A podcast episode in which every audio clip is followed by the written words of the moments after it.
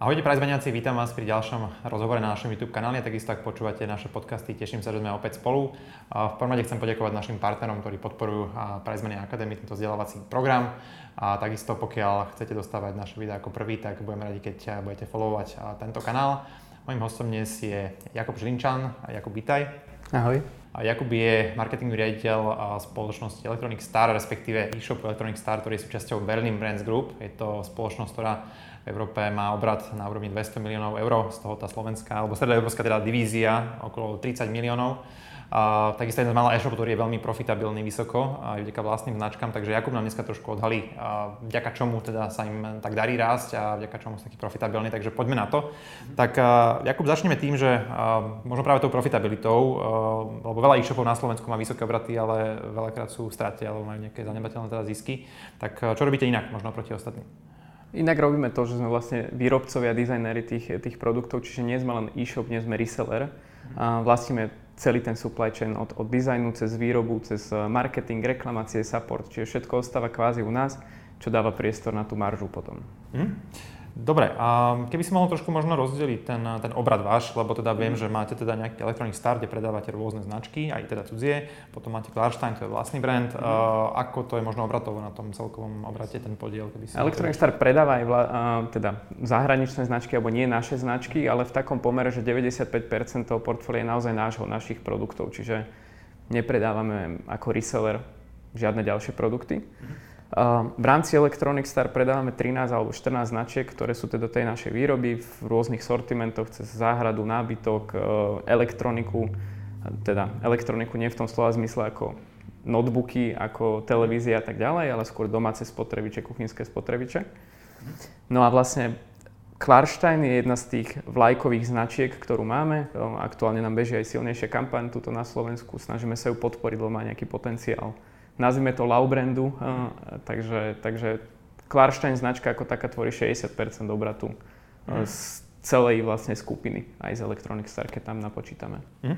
Viem, že máte, teda robíte aj B2C, smerom na teda koncových zákazníkov, aj teda B2B smerom na veľkoobchodných teda partnerov. Mm. Uh, ak to netajne, teda aký je cca ten podiel B2C versus B2B? My sme B2C focused company a to robíme najlepšie. 90% z obratu vlastne tvorí koncový zákazník, mm-hmm. ale využívame aj B2B v rámci nejakých, nejakých doplnkových služieb, nazvime to, alebo dopl- doplnkového marketingu pre nás. Hej, napríklad nevlastníme žiadne predajne, mali sme jednu kamennú, tu sme zatvorili, lebo nevieme to robiť úprimne, mm-hmm. tak radšej využívame partnerov, ktorí sú v tom silní.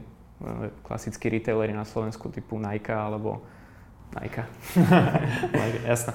Dobre, um, keď sa bavíme o vašej návštevnosti na, teda na e-shope, alebo na e-shopoch, lebo teda máte viacero tých e-shopov, tak um, vieš predstaviť sa možno zloženie práve štruktúru, čo sa týka možno zdrojov tých kanálov marketingových? Uh-huh. Um, začal by som ešte možno takým rozdelením, že tá západná Európa je úplne špecifická tým, že tam je celá návštevnosť, celý predaj sa uskutočňuje cez Amazon. Uh-huh. Hej, čiže pre nás tá, tá nemecká pobočka manažuje západnú Európu, 80% z obratu reálne tvorí Amazon, ostatných 20% pre nich tvorí e-shop. Preto není možno tak veľká priorita pre nich. Pre nás na Slovensku, kde sme e-shopovo orientovaní, nemáme tu silný marketplace, mm. je to 100% obratu. Výpadok e-shopu znamená výpadok 100% obratu, hej? čiže preto si musíme na to dávať pozor. Mm. A, zloženie tej našej návštevnosti je možno prekvapivo 50 na 50 muži, ženy. Mm. A to aj, zle, aj napriek tomu, že Klarstein napríklad značka je čisto taká značka, ktorú orientujeme na ženské publikum, hej, že sú to naozaj kuchynské roboty a tak ďalej. Mhm. A aj pre Klarstein registrujeme 50 na 50 uh, muži versus ženy. Mhm. Čo máme hypotézu takú, že žena povie mužovi, čo kúpiť a ten muž to kúpi, to vidíme v Analytixe. Uh, inak ďalšie hypotézy rád privítam v komentárovej sekcii. Jasné. A ešte k tomu Amazonu, lebo to ma celku zaujíma do budúcnosti, keďže máte dáta teda aj zo západnej Európy. Ako to vidíš ty možno v tomto regióne? Že myslíš, že ten Amazon, dajme tomu horizonte 3 až 5 rokov, možno 10 rokov, bude tu výrazne viac dominantný? A čo to znamená možno pre slovenské, české e-shopy podľa teba? Amazon je veľká príležitosť, ale aj konkurencia zároveň. Uh, už čo teraz vidíme od našich nemeckých kolegov je práve, že tá, tá, ten chtíč presmerovať návštevu do vlastného e-shopu.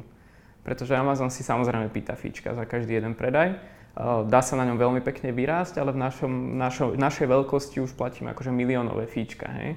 Samozrejme, každé jedno zakopnutie, či už neaktuálny fit, nazvime to tak, môže odpárovať celý Amazon portfólio a tam už sa bavíme o veľkých, mm. veľkých stratách. Takže my sa snažíme tiež prejsť na, to, na ten vlastný e-shop skôr aj v západnej Európe, ale nebude to možné na, na 100%. Mm. A teda späť tej otázke, myslíte, že bude nejak výrazne dominantnejší Amazon, najmä tomu v Československu, o takých 3 až 5 rokov ako dneska? Neviem povedať. Neviem povedať. Uh, neviem, prečo tu ešte nie sú, to je základná otázka. Uh, Amazon pôsobíme aj v Polsku, tam tiež není veľmi silný, pôsobíme aj v Turecku, tam vchádza, alebo ešte nie je veľmi silný, čiže nemám na to nejaký relevantný pohľad aktuálne skôr asi historicky sa držia skôr v tej západnej Európe ako Áno. E, stredná a východná Európa, jasné. Dobre, a keď sa môžeme ešte opýtať na mm, možno zloženie návštevnosti z tých kanálov marketingových, hej, že keď sa bavíme proste organika versus možno PPC, možno nejaké shopping kampane, možno nejaké porovnávače cien, Jasne. social, uh, vieš nám trošku prezradiť z tej kuchyne, že, že ako to tam ceca vyzerá Jasne. v tomto regióne? Mm-hmm. Asi 20% návštevnosti je organickej alebo priamej návštevnosti. Súvisí to aj s tým, že nie sme známe značky, hej, čiže musíme si kvázi kupovať kategorické mm-hmm. kľúčové slova typu kuchynský robot. Keď niekto nemá preferenciu pre značku, tak sa k nám dostane. Uh, je to pomerne drahá stratégia, ale funguje z dlhodobého horizontu. PPCčka, teda čo sa týka Google Ads, tvoria asi 60% z celkového obratu, čiže number one kanál. Prekvapivo aj najviac rastúci uh, aktuálne. Uh, dvojka sú porovnávače, naprieč regiónom, čiže áno, najsilnejšie, strašne silná je Heureka Group, to znamená Česko, Slovensko, Maďarsko. Price Money tiež využívame, všetky možnosti na, pra- na porovnávače využívame vo všetkých krajinách. No a možno zaujímavosťou, že číslo 3, obrad, uh, tvorí náš customer support. A to sú, to sú ľudia, ktorí nám zavolajú zo stránky, že niečomu nerozumejú, chcú niečo dovysvetliť, chcú spraviť objednávku, boja sa spraviť objednávku na nereálnom e-shope, čekujú, či ten e-shop funguje, či im to niekto zdvihne. Čiže na, naozaj tam máme vycvičených, ani to není až tak support ako reaktívny sales, hej, že mm. nie je to teraz proaktívne, že zdvíhame, či nechcete niekto kúpiť robot, to, to nie. Čiže toto je pre nás číslo 3 a toto podľa mňa veľa e-shopov inak zabúda, že, že mať silný customer support môže byť číslo 3 uh, kanál performanceový. Mm. Ak si tam vypočítame nejaké fiktívne PNOčko, hej, že, že náklad na mzdy tých mhm. ľudí, delen obraz, ktorý spravia, tak sa hýbeme v takých uh, číslach, ako majú porovnávače reálne. Mm, to je super. A ja som práve, keď som bol u vás na návšteve raz, tak som videl tie monitory s tými rankingami tých jednotlivých mhm. obchodníkov, že to ma zaujalo teda, že nejakým spôsobom fakt aktívne akože motivuje tých ľudí. Toto nám možno trošku ešte približuje, ako funguje tento eh, support lomeno slash, teda uh, sales team. Hej, hej.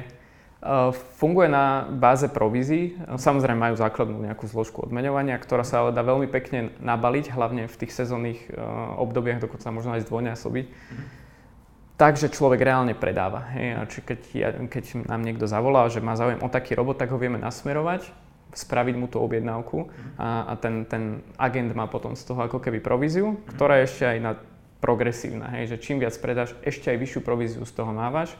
Um, tým ľudí dokonca majú nejaké targety na svoje, na svoje krajiny, čo, čo majú tiež ako keby percento z toho obratu, ak, ak doručia targety. Čiže to není len ten customer support tým motivovaný predajom, ale každý ďalší tým má nejaké KPIs, na základe ktorých je odmeňovaný, väčšinou je tam obrad. Hej. Čiže marketingové oddelenie, sales oddelenie, customer support sú naše tri top mm. kanály, ktoré prinášajú obrad, takže majú motiváciu prinášať e, obrad vlastne cez svoje bonusy. Čiže to znamená ten model, že tí obchodníci, respektíve ten support musia byť aj veľmi dobrí produktiaci, hej? že musia ovládať to portfólio a čo je extra náročné, musím povedať. Máme 7000 produktov v portfóliu a týždenne nám pribudnú stovky, odbudnú stovky. Hej, že reálne tam je taká silná práca s produktom a tým sa aj píšeme, že sme ako product oriented company, um, že naozaj musia vedieť odsledovať absolútne zmeny. Hej, a naozaj potom vedia poradiť človeku to vhodné, že možno tá novinka, ktorá teraz prišla na trh, ešte si ju nekupujte, nevieme ako, ako zareaguje na ňu trh, radšej si kúpte o generáciu niečo staršie, aj keď je to možno drahšie alebo akýkoľvek rozdiel. Čiže sú, sú v tomto veľmi silní. Čo ma veľmi zaujíma je, že akým spôsobom funguje váš marketing uh, in-house versus agentúry. Viem, že niektorí e-shopy preferujú skôr outsourcing, niektorí e-shopy možno už tie väčšie, skôr nejaký, nejaký in-house tým. Ako je to u vás? Aká je vaša možno aj historická skúsenosť? V čom vidíte výhody, nevýhody možno? V čom vidíš teda mať vlastný tým versus agentúru? Ja keď som prišiel do firmy pred troma rokmi, tak sme boli na marketingu štyria. To znamená, že ja som riešil všetko od, od AdWords až po neviem čo. Ale naozaj vtedy sa dalo rásť len tým outsourcingom a spoluprácou s agentúrami. A toto je inak naša tiež taká, taká stratégia, že výraz na téme, ktorú nevieme podchytiť od nuly rýchlo, práve že nech nám ju rýchlo niekto podchytí a sme za to ochotní zaplatiť. A, a následne to know-how prebrať pod seba, či už budovaním týmu, alebo proste možno inou agentúrou, keď sa nám niečo neoverí. Čiže tak, tak to rastieme. Hej? No. Čiže, čiže momentálne tam máte väčšinu už in-house riešenú? Väčšinu áno, hej, z toho výkonnostného marketingu áno, ale vždy je nejaká téma, ktorú vieš, uh, vieš outsourcnúť, napríklad Exponea. Uh, máme aj in-house ľudí, ale spolupracujú s externou analytickou agentúrou a externým freelancerom, lebo každý sa vedia nejako doplniť. Čo? Uh-huh. A čo sociálne siete? Darí sa vám využívať ten kanál tak, aby bol pre vás aj profitabilný? Alebo? Prekvapivo áno, a na to sme prišli v úvodzovkách až minulý rok, uh, kedy sme začali robiť nejaký performanceový Facebook, nazvime to a ten kanál sa vyšvihol na číslo 3 alebo 4 v obrate, hej, čiže... Aha. A čo ste hlavne zmenili? Alebo teda, bol to nejaký formát toho, alebo cieľenia, alebo... Uh, člo, in-house človekom v prvom rade, to je vidíš dobrý point, čo som si ani neuvedomil, že ten človek prišiel a naozaj hneď videl ten potenciál v tom kanáli, vedel to nastaviť tak, aby to bol performance oriented. Hej, že predtým sme využívali uh, služby, ktoré znejú super, uh, ale nedokázali ako keby priniesť, priniesť to, čo by sme z toho očakávali. Jasne. Čiže hovoríš to, že ak sa to robí proste niekým, kto tomu rozumie, tak dá sa aj, aby Facebook aj performanceovo bol teda rentabilný. Hej? Aj, tie hodiny kvázi neoklameš. Keď tam máš e, človeka in-house, tak je 8 hodín sa sústredí na, ten, na toho jedného klienta. Mhm. Zatiaľ, čo v agentúre musíš proste človeku hodiny nejako riešiť. Mhm. Aj keď vo finále ti možno dajú ten objem hodín, ako by ti dal in-house človek, ale nie takých tých kontinuálnych, nie v tých expertíznych, nazvime to tak. A teda máte ako keby tých istých ľudí na rôzne krajiny, alebo máte každá krajina má nejakých svojich marketiakov? Máme tých istých ľudí, no, na všetky krajiny. Náš PPC Team Performance Team tvoria štyria ľudia a manažujú vlastne, ako som spomínal, 80% toho, tohto obratu, o ktorom sme hovorili, v 8 krajinách. Takže ten človek musí vedieť robiť PPCčka v Bulharsku, aj keď absolútne nerozumie tomu jazyku. No a tam sa vždy potom opierame o tie dáta, že uh-huh. či to slovo dáva zmysel, nedáva zmysel, aktuálny projekt je to, že už si to overujeme aj s agentúrou, ktorá rozumie bulharčine z nejakých SEO e, záležitostiach, hej. Ale zase rastli sme na tom, že sme si spravili keyword analýzu dátovú a našli sme proste potenciály e, v správnom namingu kategórií, čo je zase taký basic, na ktorý sme vôbec nemysleli doteraz. Mali ste nejaké faily skrz toho, že teraz ste nemali tých lokálnych ľudí na začiatku a inzerovali ste možno nejaké blbiny? A určite to tam išlo na veľmi široké slova. Mm, zobrazujeme sa na veci, na ktoré by si sa určite že nechcel zobrazovať, až, až že s hraničným obsahom niekedy. Ale to, to k tomu patrí. Akože radi sa učíme na chybách, tak by som povedal. Jasné. Dobre, poďme teraz trošku na development, mm-hmm. obsah a SEO. Predpokladám, že strategicky asi tiež dáva zmysel mm. teda maximalizovať podiel tohto kanála organického. Uh, tak ako možno riešite vývoj, teda ak to nie je tajné, máte nejakú vlastnú platformu alebo využívate niečo, čo je voľne dostupné, mm-hmm. alebo um, aká je vôbec vaša filozofia vývoja? Jasné. Uh, celý server, backend, frontend, všetko sedí v Nemecku. Uh, aj celý teda ten IT team alebo development team. Uh, bežíme na platforme, ktorá sa volá Oxid. Je to nemecké riešenie, ktoré je OK. Je to teraz že najlepšie riešenie na svete, ale není, že, že by um, nám nejako strašne vadilo. Mm úprimne, development team je náš bottleneck. Hej, nemáme tam nejaký shop development team, ktorý by sa čisto sústredil na to, aby sme sa posúvali dopredu nejakými vylepšeniami e-shopu. Za všetko hovorí Pikoška, že vlastne 80% zo všetkých releaseov, ktoré spravíme, sú bugfixy. Nie nové featurey, hej, čiže, ale to proste je komplikovanosťou celého toho systému interne, alebo prepáč, že na Slovensku máme samozrejme aj, aj frontendiakov, alebo takých, že customer experience uh, UX takov, keď to tak môžem nazvať, ktorí vlastne využívajú presne Exponeu alebo také tie frontendové úpravy, aby sme nemuseli všetko riešiť cez tikety, cez, cez nemecký tým. Uh-huh.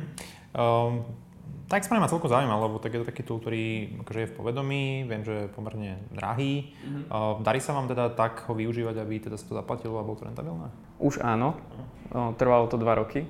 A je to komplikovaný nástroj, je to skôr až programátorský nástroj, skôr ako marketingový nástroj, mm-hmm. ale presne to je to, čo možno vie dať tú výhodu ľuďom, ktorí to vedia používať správne. Hej, čiže na našej strane je správne zadanie pre niekoho, kto to tam už vie naklikať v úvodzovkách, kto tomu mhm. rozumie, ale vytváranie tých, eh, tých eh, zákazníckých ciest alebo publik a tak ďalej, s tým robíme najaktívnejšie my interne. Uh-huh. A č- ak môžeš nejak trošku prezradiť uh-huh. o tej Exponej, čo tak ťa najviac možno pozitívne prekvapilo, že aký možno konkrétny formát alebo forma komunikácie, alebo že, že čo, čo tak priniesol taký najlepší výsledok z tej Exponej celkovo? Uh-huh. Jedna asi z najväčších vecí, čo sme v Exponej spravili za posledné obdobie, čo sa obratu týka, je, je nejaká incentíva za zápis do newsletteru. Mm-hmm. Triviálna vec, a, ktorá ale dokázala zdvihnúť obrad z newsletteru alebo z mailingu 4 až 5 násobne. To som si absolútne nevedel predstaviť. Aktuálne je mailing náš väčší kanál ako Facebook. Mm-hmm. Hej, čo som hovoril, že je štvorka alebo, alebo porovnateľný kanál. Takže jednoduché veci. Možno by sme na to nepotrebovali Expone úprimne, ale zase je to niečo, čo sme vedeli rýchlo spraviť bez toho, aby sme development tým v Nemecku zaťažovali. A čo teda konkrétne ponúkate zákazníkom? Je tam kupón za to, keď sa zapíšeš, zapíšeš do newsletteru. No. Jediné. Dobre, super. A poďme trošku na tú expanziu, lebo teda viem, že skupina teda pôsobí v 20 krajinách, ak sa nemýlim, mm. vaša stredo-východoeurópska divízia, nejakých 8-9 krajín, mm. teda aj Turecko tam je. Tak um, možno keby som trošku približil, kde sa vám najviac darí, v ktorých krajinách, možno, možno keby ste vedel nejako identifikovať, že prečo, možno aké sú rozdiely medzi tými krajinami, že, alebo tak celkovo, že čo je najdôležitejšie podľa teba pri aj výbere tých krajín na expanziu pre slovenské shopy, aj teda akú stratégiu ste možno zvolili? Mm-hmm. Veľmi rýchlo by som povedal, že z hľadiska obratu najviac nám tvorí Česko, Slovensko, Maďarsko. Krajiny, lebo sú nám blízke, lebo im rozumieme, to je jedna vec, aj lebo sú pomerne veľké a e-commerce vyspelé.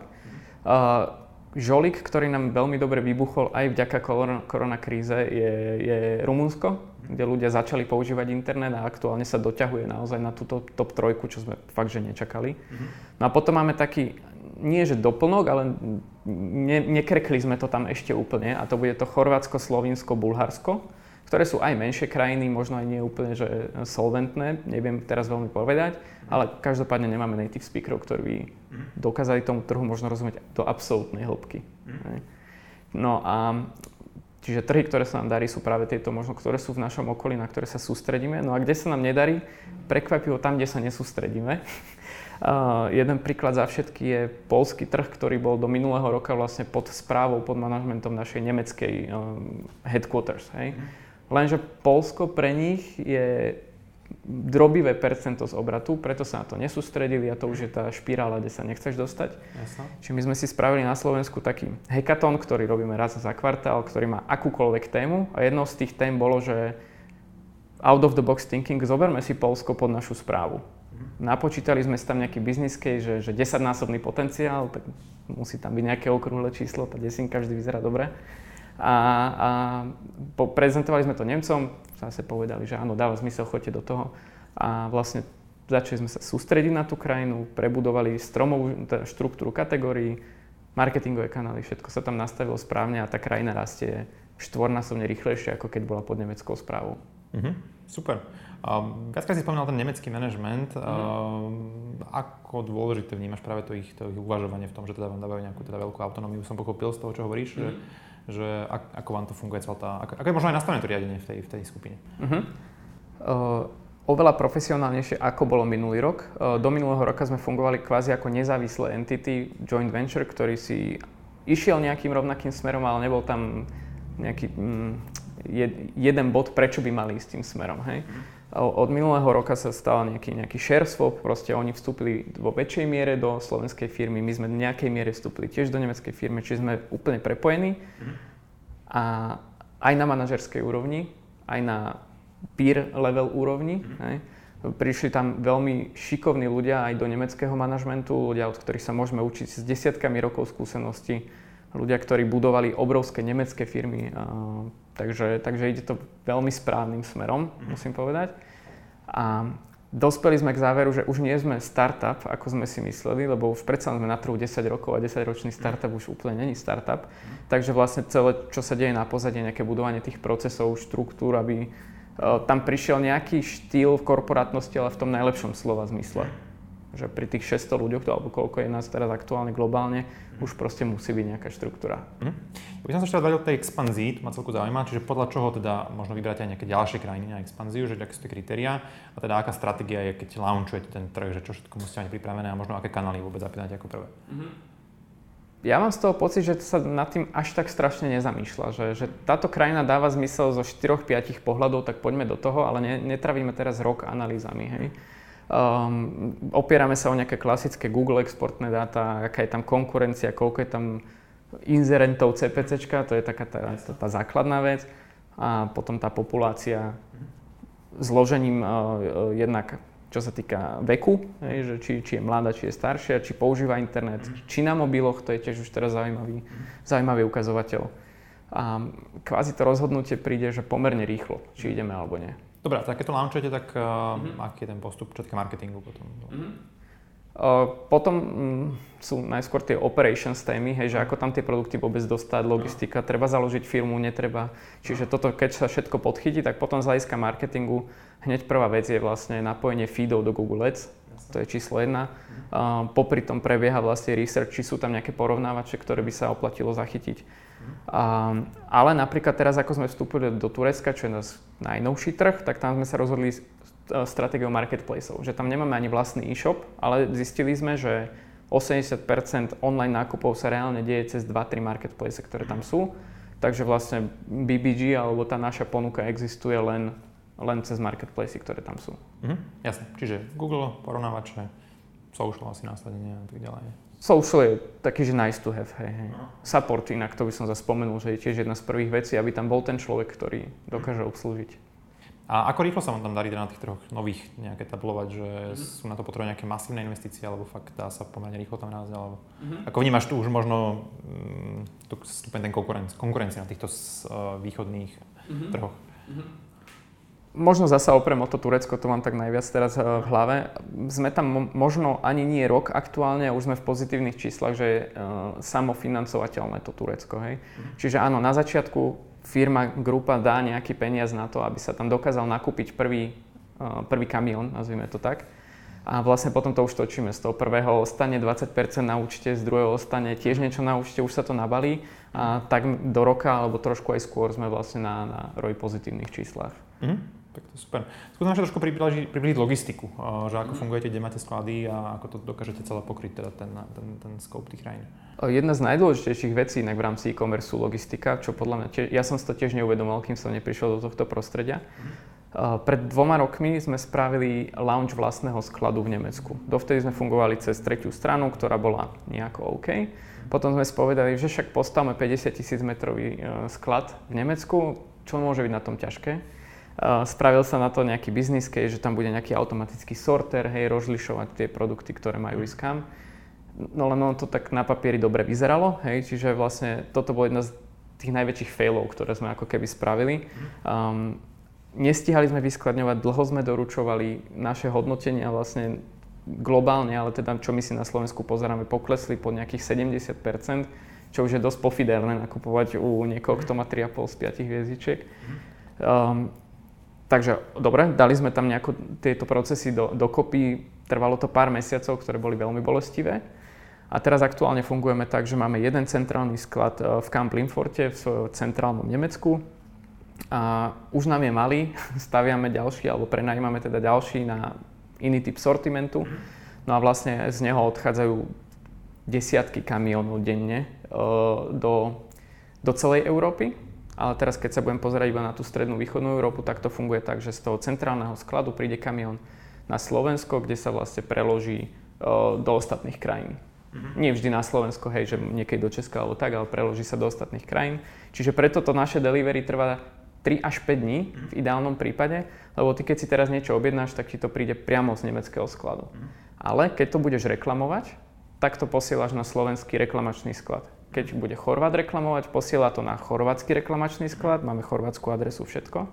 Chorvátskeho reklamačného to príde na slovenský sklad, ktorý je ako keby uh, servisný, reklamačný a tam sa to celé, celé nejako vyrieši a potom posiela naspäť.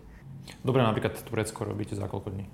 Turecko, tam, tam musíme naskladňovať priamo. Tam není takáto možnosť ísť z Nemecka, to by boli dva týždne. No, čiže, čiže tam reálne chodí, to je jediná krajina, kde riešime tak, že máme vlastný miniskladík, do ktorého príde kamión nakúpeným produktami. Aha. Čiže máme tam extrémne obmedzené vlastne aj počty, ale aj ten sortiment ako taký. Yes. No ale už e, keď už si objednáš niečo z toho nášho skladu, robíme tam zase s treťou stranou vyskladňovacou, lebo potrebujem rýchlo narasť. Uh, tam je, že delivery no 0 až 1 dní čo je úplne neuveriteľné pre mňa na tú veľkosť krajiny, že oni tam vedia doručovať same day. Mhm. To sa tak nejak spýtať, že keď si hovorí, že Slovensko sa doručuje, dajme tomu, že 3 až 5 dní, ak sa mm. nemýlim, tak ako to vnímaš? Je pre vás nejaká priorita, nejaký cieľ to skrátiť tú dobu doručenia? Je to priorita, aj, aj na tom pracujeme, aby sme si vytvorili zase taký nejaký mini skladík aj na Slovensku, minimálne pre tie top produkty. Ale zároveň treba povedať, že tie naše produkty nepredáva nikto iný uh, v takej miere ako, ako my. To znamená, že ak ten človek chce toho červeného kuchynského robota, proste musíš asi počkať 3 až 5 dní, ale mhm. akože potom bude všetko OK. Jasné. Dobre, už si trošku načal také nejaké vaše chyby, že, ktoré ste možno urobili počas toho pôsobenia, tak keby si nejak zosumarizoval možno tak nejaké tri najväčších nech sa páči, faily, ale teda možno, že mm. chyby, ktoré ste urobili, že ktoré by si možno urobili dneska nejaké iné rozhodnutie, tak keby si nás trošku pre, prezradil, teda, že čo sa nepodarilo. Čo sa nepodarilo je určite ten, ten sklad, ale ak by som to mal zgeneralizovať, tak je to málo fokusu na ten na veľký projekt. Hej. Čiže pre tie boli taký dosť rodeo, že všetko sa nám darí, tak prečo by sa toto nemalo podariť? Čiže veľmi pekne nám to pomohlo si uvedomiť, že nie všetko je také jednoduché, ako sa zdá.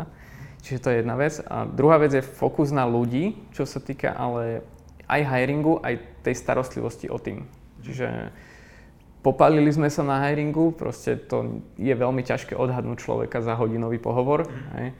A, takže takto, možno tiež je fokus na ten hiring, preto sme teraz prešli do dvoch až troch kôl. Trvá to strašne dlho, zaťažuje to, odídu uchádzači, lebo ich už e, nebaví čakať v úvozovkách, ale možno sa to práve tam prefiltruje a neriešiš potom skúšobky, hej, vypovede v skúšobných dobách. Jasne. No a tretí, tretí fail je, alebo tretí vec, ktorej sme sa oveľa skôr mali venovať, je presne ten shop development team. Že je to vec, na ktorej závisí 100% nášho obratu a sme 5 rokov pozadu. Mhm, jasné. Dobre, poďme ešte na chvíľku ku korone, aktuálna téma mm. posledných mesiacov, tak možno na vašich číslach, ako sa to prejavilo.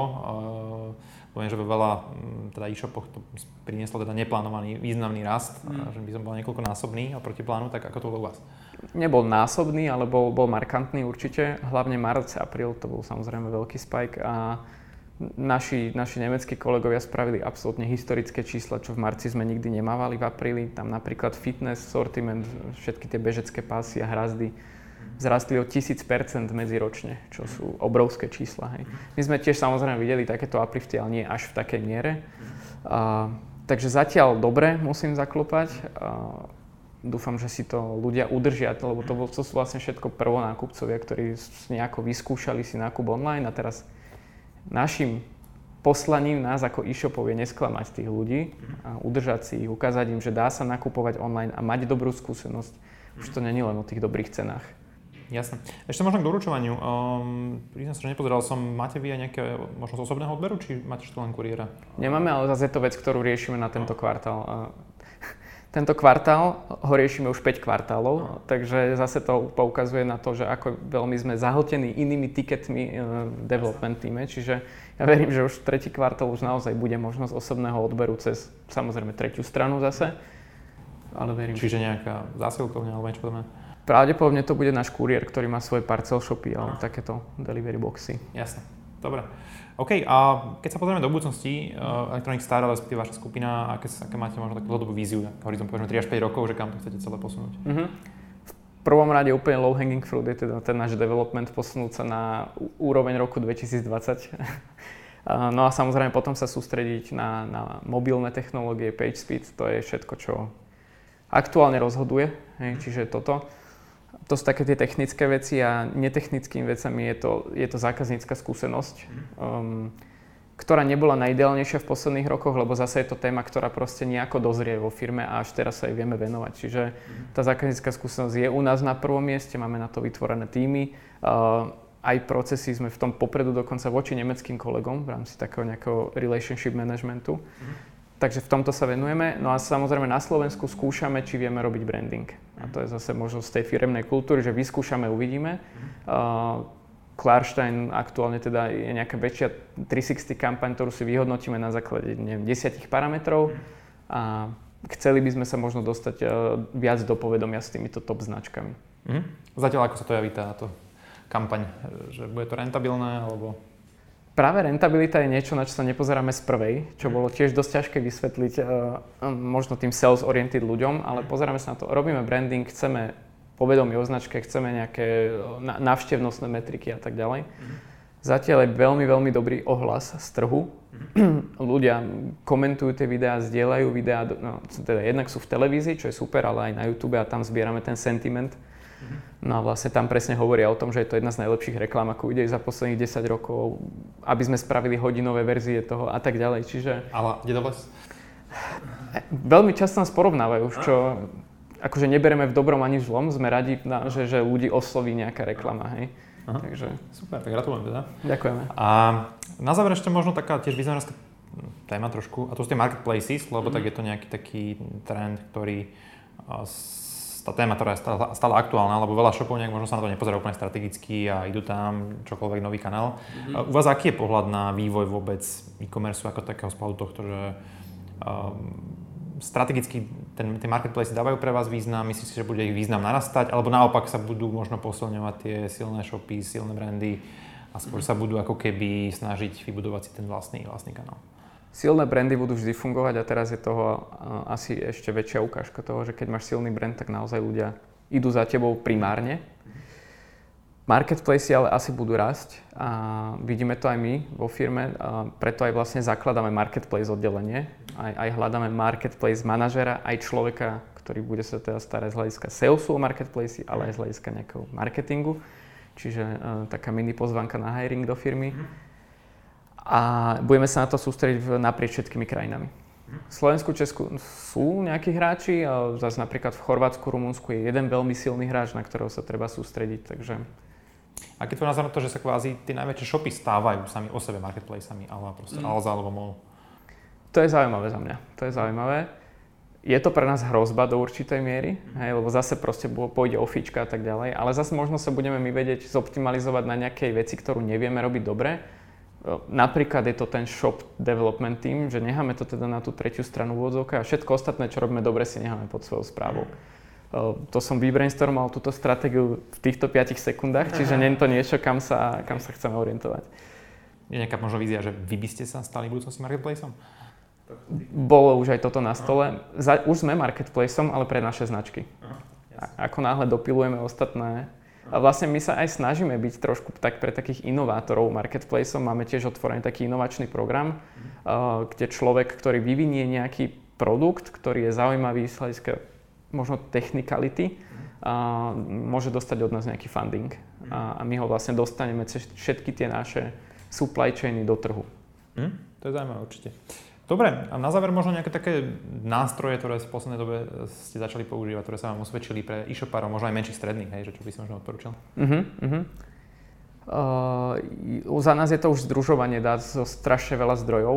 Um, objavili sme čaro pred asi rok a pol, uh, čaro Power BI, Microsoftiackého, alebo či je, to, či je to tablo, alebo čokoľvek, čo ti vie z grupy dáta do jedných, mm. do jedných grafov. Čiže v tomto sa stávame veľmi silní, sledujeme veci do až, až zbytočného detailu niekedy, mm. ale možno to je to, čo ti ukáže ten, ten low hanging fruit, že, mm. že aha, tak touto metrikou, keď pohnem, tak sa to prejaví nie na obrate, ale na vratkách, na stornách, a optimalizácia. Super. A na toto máte vlastných ľudí, alebo máte nejakých konzultantov externých? Alebo... Presne nad tým sme rozmýšľali, že či by to chcelo akože nahajrovať teraz milión analytikov do firmy, ale zhodli sme sa na tom, že manažer tomu musí rozumieť. Čiže u nás vlastne každý, kto nastúpi, prechádza Power BI školením od najmenších pozícií až po top management. A čiže my, my si sami vytvárame tie reporty, lebo najlepšie vieme, čo potrebujeme, kedy a tak ďalej. Super. Dobre, Jakub, díky moc za tvoj čas, že si prišiel, že sa nám porozprával fakt, že zaujímavé veci z, vaš, eh, z vašej kuchyne. Ďakujem. Takže, takže ďakujem ešte raz, nech sa vám darí a nech teda dobíjate ďalšie trhy úspešne. A takisto ďakujem aj vám teda, že ste nás sledovali. Ak máte akékoľvek otázky alebo postrehy smerom na Jakuba, tak ľudia nám nechajte v komentároch, prípadne budeme radi aj za zdieľanie, lajkovanie videa a tešíme sa na ďalšie rozhovory. Majte sa pekne a pekný deň.